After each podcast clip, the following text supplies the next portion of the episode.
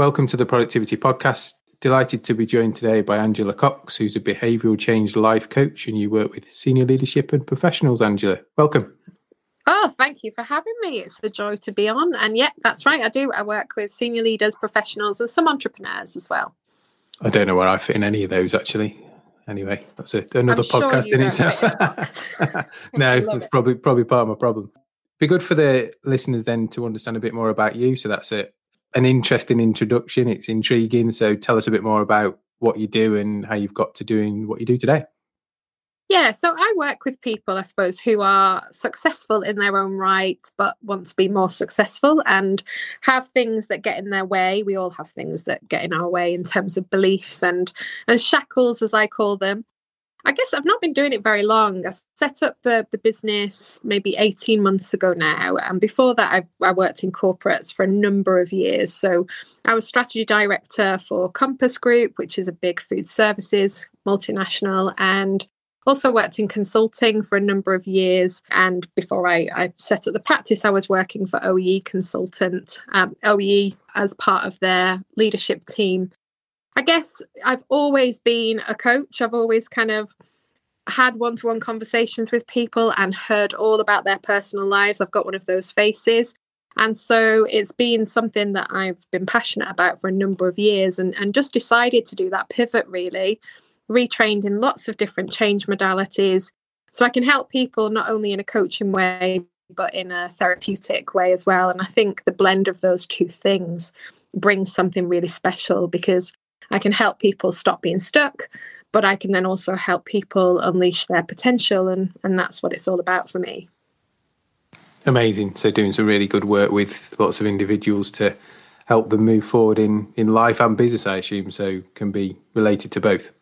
Absolutely. And I think both of them are equally important because if we shine a light too brightly on just one, then I tend to find that the other area suffers. So this is about that holistic approach across all aspects of life and and just driving people to be happy really.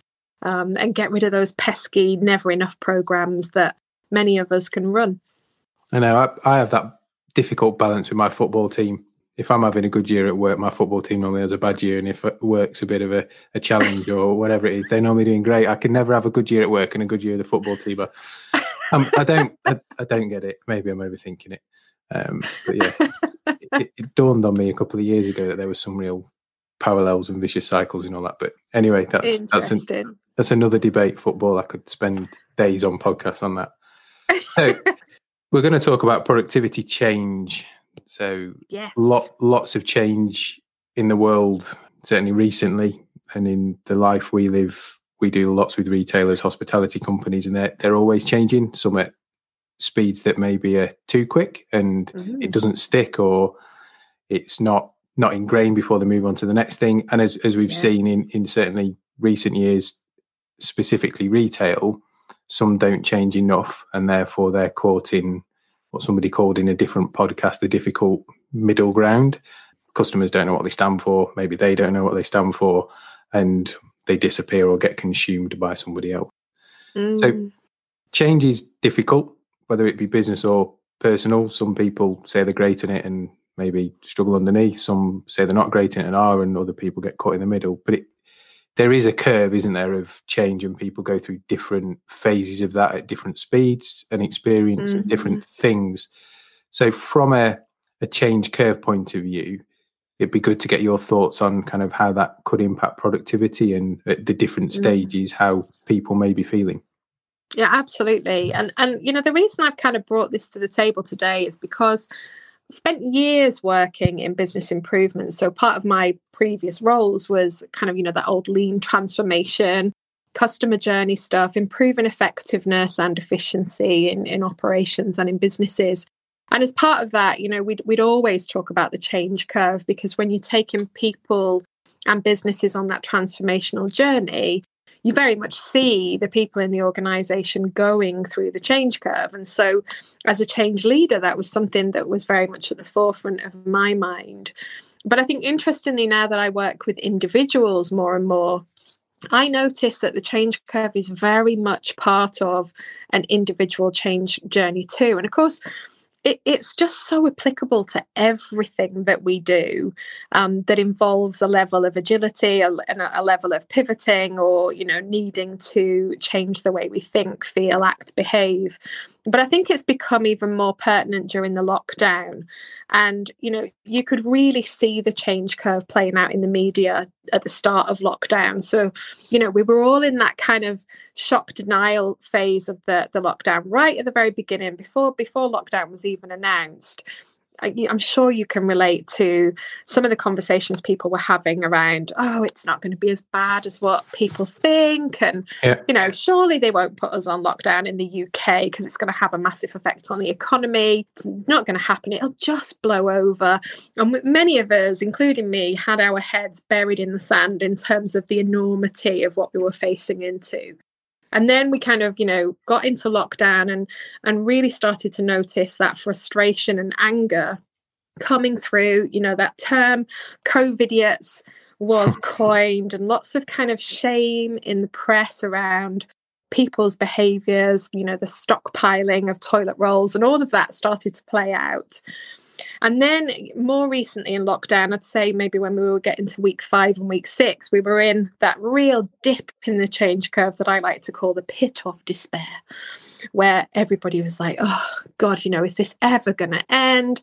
I feel unmotivated. I don't want to go and exercise. I keep going to the fridge and eating everything that's in sight and I'm drinking more and all of these unhelpful habits and just a general lack of productivity yeah kicking in at that point, you know. So more more and more people saying they had Zoom fatigue in work meetings and just, you know, trying to juggle homeschooling and all of that stuff.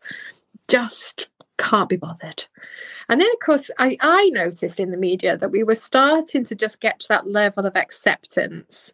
You know, this is kind of we've we've adapted to lockdown. We've adapted a lot of us to working at home, adapted to all of the challenges that we're facing into and indeed we've created lots of new habit loops you know yep. and, and, cues for those habits so that we can adapt and change. And just as we were doing that boris came out with that sunday evening announcement that had a lack of clarity for many of us. And boom you know we're on that tarzan swing of the change curve that puts us back into anger and frustration.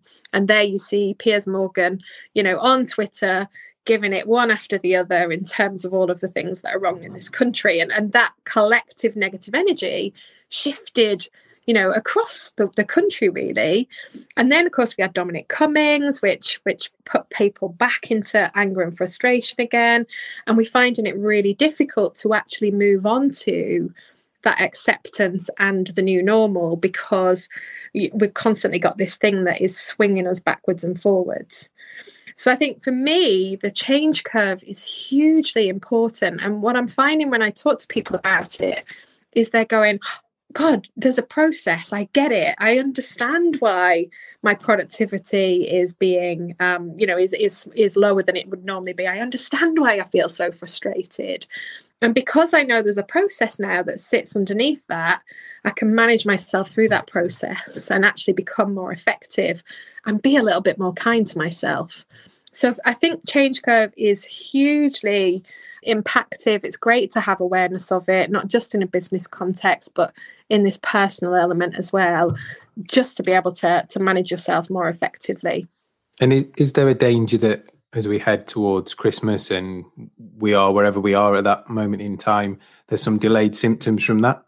Totally, so... totally. And and you know, you make you make a good point because there's going to be almost another change curve cycle that we'll need to go into. So as we start to move into this blinking phrase, the new normal that everybody is using, as we start to move into that, that takes us back into denial again because it means that we have to develop a whole set of new habits and we're going to have to go through the process once more. So there'll be another pit of despair that we'll have to endure, and then we'll be able to move on to the new normal. And who knows what's coming after that, you know? So, yeah. so know that you're going to be in this cycle forever, I would say, and it just keeps repeating. Yeah, it's interesting because all the there's not much talk about the future of it, if that makes sense. And, and Christmas will be on us before we know it as ever, and we will be where we will be at that time. Maybe there'll be things in people's minds about how close they want to interact with people still, whether they do things more online still, or actually whether they're all desperate to get out and have a meal together if they can, or or whatever. You know, you've got that whole Christmas party season that will come and be amazing, or actually pass us by this year because we yeah. can't do it or don't want to do it. A so, socially distant Christmas. Can you imagine? I can't on, imagine. Be on be on Zoom, right? It'd be like um, background of Santa going past and um, yeah, Christmas dinner on Christmas dinner on Zoom. Maybe maybe it's the future. Um, It'll be cheaper, that's for sure. oh yeah, uh, yeah. Vouchers may be the thing this year then that um, that goes through the roof. So yeah, for me, there's there's that piece of, and I probably unintentionally experienced some of it in kind of off the cuff comments this this week and last week about oh next time I have to get up at half five to drive to the station to go to London for the day. That's going to be really painful. And the, I love I love going and meeting people. Love love London, but actually the thought of doing it again, especially as we enter the dark the dark mornings and early evenings, was mm. just like oh actually you know I've I've kind of teleport me there. But the whole uh-huh. bit end to end, I've not missed the horrible bit. not missed at all. And it, and somebody else said to me the other, the other week a bit on the, the same note about can't remember the last time I filled my car up with petrol. Absolutely. Yeah, there's so many advantages, isn't there, to where we are at the moment. And and one of those is the fact that we are developing lots of new habit cues, as I said. And, and that's why a lot of lockdown has felt exhausting for many and impacted productivity back to that point. But I guess, you know, those old pathways that we have. So the cue of the alarm going off and, you know, trudging to the train station or getting in your car all of the things that you used to do, those pathways are still very much there. They might be a bit overgrown at the moment. But you know, once you're back into the rhythm and routine of those, because those pathways have been present in your life for a long time, it will be easy to slip back into into the new normal. And I guess the self talk is important around that because you know you, have just articulated there oh god what's it going to be like? And if we're thinking about it with that oh god um, self talk then we make it more difficult for ourselves. So you know this is about sort of really tuning in to those self stories the narrative that we have running in our minds all the time and focusing on re- reframing that to as positive a message as you can which again just boosts the optimism, it boosts the energy that you have and allows you to be more productive as a result and allows you to look forward to what's coming rather than dreading it. Yeah. And from a business point of view, again, we've been talking about the whole businesses getting back to normal. And it, it'll be again interesting to see where it, it does end up because at the moment it might be more beneficial because of the work the government's done in terms of support for businesses almost not to get people back. They're paying for a big percentage of that workforce. They're paying mm. the, some of the rents and rates. So we're in this really strange place as a big business. If I'm not sure people are going to come and buy, let's say, young fashion, because that's one that's always under pressure and the seasons are passing by and they've probably bought the stock. As a business, it might be better for me to stay shut and more cost effective to stay shut than actually open until that funding tails off or people are, are yes. back. So again, that probably throws people back into that negative self-talk stuff. They'll procrastinate on it and make the the story worse potentially than it than it needs to be. And and that you know that's a good point in terms of what we call cognitive distortion because there there is this propensity to catastrophize and create narratives based on worst case scenarios and plant those into your future and then you start moving towards those subconsciously and, and actually create that as your new truth. So this is why the reframing of self-talk is so important. But i also think it's about managing your emotions around that too. So as you say there's such lack of clarity at the moment and and there's this propensity to look over the fence at what other people are doing and allow yourself to get frustrated. You know so there's this school of thought that you know, many people are are using the um, furlough scheme when they don't really need to be and they're using it to be able to retain cash in their own business and probably they don't need to. So there's lots of, of kind of judgment being passed lots of opinion and i've got this theory about really staying in your own lane around this and doing what's right for you so that you're not creating that negative energy inside of you because it's just like drinking your own poison really. And there's this spectrum of concern through to panic that I think is hugely prevalent at the moment and will continue to be as we start to move out of lockdown and you know putting ourselves back in the face face of the threat I suppose.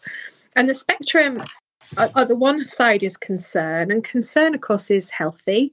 So it's good to be curious about stuff and to go and arm yourself with the facts.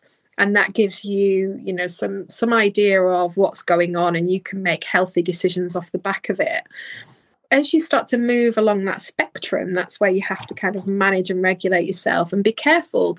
So, you know, the next step of after concern is worry. And you can get into rumination, you can get into those stories and those narratives, those worst case scenarios that just play over and over and over in your mind. And it's pointless energy. Yeah. You know, I liken it to having a pan of water on the stove and you've got the pan on simmer it's not really going to cook anything. And if it does cook something, it's going to take forever. So it's just it's full of energy, but it's pointless energy. And so to to manage worry effectively, one of the things that I suggest is to be really mindful. So get yourself in the moment. Mm-hmm. And it sounds a little bit twee. And, you know, for a long time, I kind of pushed mindfulness to one side and thought that that was for people who meditate and kind of sit with cross-legged with their with their hands and their, their fingers and thumbs together but it's actually really effective at stopping racing thoughts and choosing where you put your attention so from a productivity perspective being more mindful will help you to be more in control of your productivity and where you're placing your thoughts. And it can be as simple as picking up an object and studying it for a few minutes to stop the racing thoughts and the rumination, looking at a candle flame for a few minutes, going out in the garden and, garden and listening to the birds. It doesn't have to be, you know, half an hour of meditation. It can be a really short and simple exercise. But the more you do it, the more you build resilience in the system, the more you're able to choose where you place your thoughts and get control, which is important. I like the point you were talking about before about being in your own lanes. There's the classic things about it, it's a race not a sprint in terms of life. For me, the bit that for me the bit that's always missing on that is you're only racing yourself. Totally, totally. Um you get pulled into competing, don't you? If you're not careful with who's got the best car, who's got the best house, who's got the, the garden, all those material things that, yeah, let's face it, actually don't make a difference. That and it took me a while in life to work out that the race isn't with anybody other than yourself. Totally. It's such a great point. And, you know, it's that thing around a mile is a mile, no matter how fast or slow you run it, you're still going to do it. And, and it, and one of my good mates is um, Andy Cope. He's a positive psychologist and he writes a great book called The Art of Being Brilliant. And in that, he talks about the fact that we have 4,000 weeks on average, if we're lucky as a human being, we get 4,000 weeks on the planet. Now, I'm just over 40 now, which means that I've used over half of them. And when you look at it from that perspective and you look at how much time you spend comparing with others, worrying about stuff, you know, letting time pass you by, and then you look at that and you go, I've got 1800 weeks left. What am I going to do with them? That really helps you get back in your own lane because it doesn't matter about anybody else. It's about what you're doing and how quickly or slowly you want to make stuff happen. Um, yeah. So figure out how many you've got left. What would you say? But, about the same as you, probably. It's not a lot, is it? No, no, and it it's that balance, isn't it? And I know we diversify slightly, but it is that balance of living in the moment. And I, I I'm a saver, so I'll plan for the future and all that kind of stuff. And I kind of admire people that live in the moment, but then the other half of me is thinking, yeah, but what happens about tomorrow? And they're responsible. Tomorrow might ne- never come, which I, got a lot of admiration for that. Probably too safe. So I'm thinking, yeah, but there's a day after that, and there's a day after that, and I don't want to run out of money by then, and I want to whatever. And you, you don't know what you don't know in life, do you? And life absolutely teaches us that in in really difficult ways at times. But yeah, that whole how many weeks have you got left? Yeah, it's a it's a scary thought. I don't know, interesting thought, and, and crystallizes the mind and focuses the mind, doesn't it, on making the best use of that time. It really does. It provokes thought, doesn't it? And I'm with you. You know, I want to believe that there's a tomorrow and a next day, and I want those to be amazing. but I have to make sure that I'm not one foot in front of myself all the time, which is a real habit of mine. So the mindfulness does bring me back to the here and now and and in pockets it's great and, and really does build that resiliency so that you can cope with stuff on an emotional basis and not kind of go into that next phase of the cycle which is fear and panic. Because when you're in those you know the pan is boiling and it's boiling over and you're in fight or flight or freeze and the way that you then behave it towards yourself and towards others and, and the impact on your self-talk and indeed back to your productivity point uh, is just horrendous. So keeping yourself towards that concern end is key and, and mindfulness is one of the keys to making sure that you can do that yeah i need i definitely need to get better at living in the moment at times i'm always too focused on what's in front. What's next? And, and some, sometimes miss a moment. And there, there's a brilliant picture. Uh, that's, I don't know if you've seen it or not. It was on social media. There's, I think it was when Barack Obama was either becoming president or leaving office. And there's the picture is just a, a sea of people behind a barrier. And oh, I saw it. Every single one of them's got a camera except one old lady. And the kind of thing yeah. above the top is living the moment and you, and I get stuck with that. I'd have been the probably one taking the photo, thinking, "Yeah, look, I got a picture of Barack." I'll capture it. Uh-huh. But but she's the one that will be able to tell you how it looked, how it felt, how mm. she felt, while everybody else is saying, "Oh, look, there's me and Barack." So, it, again, a, a simple thing, but actually, that's one of those visuals that brings me back to yeah, we do as a society live very much in a recording world or life through a lens world, and although that's cool to show your mates when they ask you how you felt at the time, you were too busy trying to get the right shot or the right angle or the right thing to actually tell them how it felt. What you know, so what, true. So, so yeah, I'll and a lot of that is that external validation requirement that many of us have to say, you know, look what I've done, look what I've done, give me yeah. some validation, give me some validation. And actually, you know, that that is one of the big elements of self-talk again in terms of really tuning into that narrative and starting to change that over time. But reframing self talk and changing the narrative is a daily habit. And many of us, you know, can do it for a few days and then you forget, don't you? It's a bit like training the the physical muscles. It's like anything that needs to become a habit. It's easy to drop it, easy to let it go. And when you do, you find that the the concern spectrum starts to move towards the right and that you become more negative and your energy is is lower yeah yeah so some amazing practical tips i think for anybody who's listening to this of how they can um, help themselves if people want to find you and find out more about about what you do where's the best place for them to contact you angela um, so LinkedIn is always a good place. Um, so obviously Angela Cox, Mindset Mentor on LinkedIn, and then my website. Um, I'm sure you'll put that in the show notes. It's we will, yeah. Um, angela-cox.co.uk. I'm on all the social media platforms. I love putting out content. That could be that external validation thing. Um, but yeah, um, you don't have to go too far to find me. Amazing. Well, I've enjoyed the chat. One of the things we're asking everybody that comes on is what's the best bit of business advice you've ever been given? Oh, best bit of business advice. It would be around authenticity. So I think one of my biggest learnings in corporate land, and for many years I, I fell foul of this, I tried to be what other people expected of me or what I perceived other people expected of me. So, you know, I'm from Bolton. I would try and hide my accent. I'd try and be, you know, really posh. I'm quite intelligent, but I'd, I'd often hide that and try and kind of come across as really friendly instead to try and get people to like me. And I really did wear a mask for a number of years until a really, really great leader of mine talked to me about authenticity and about just being me. And and it's actually only in the last three or four years that I've been able to lean in and do that.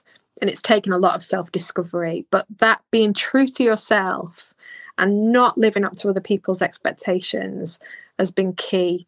And I guess the other one is creating clarity where there is none.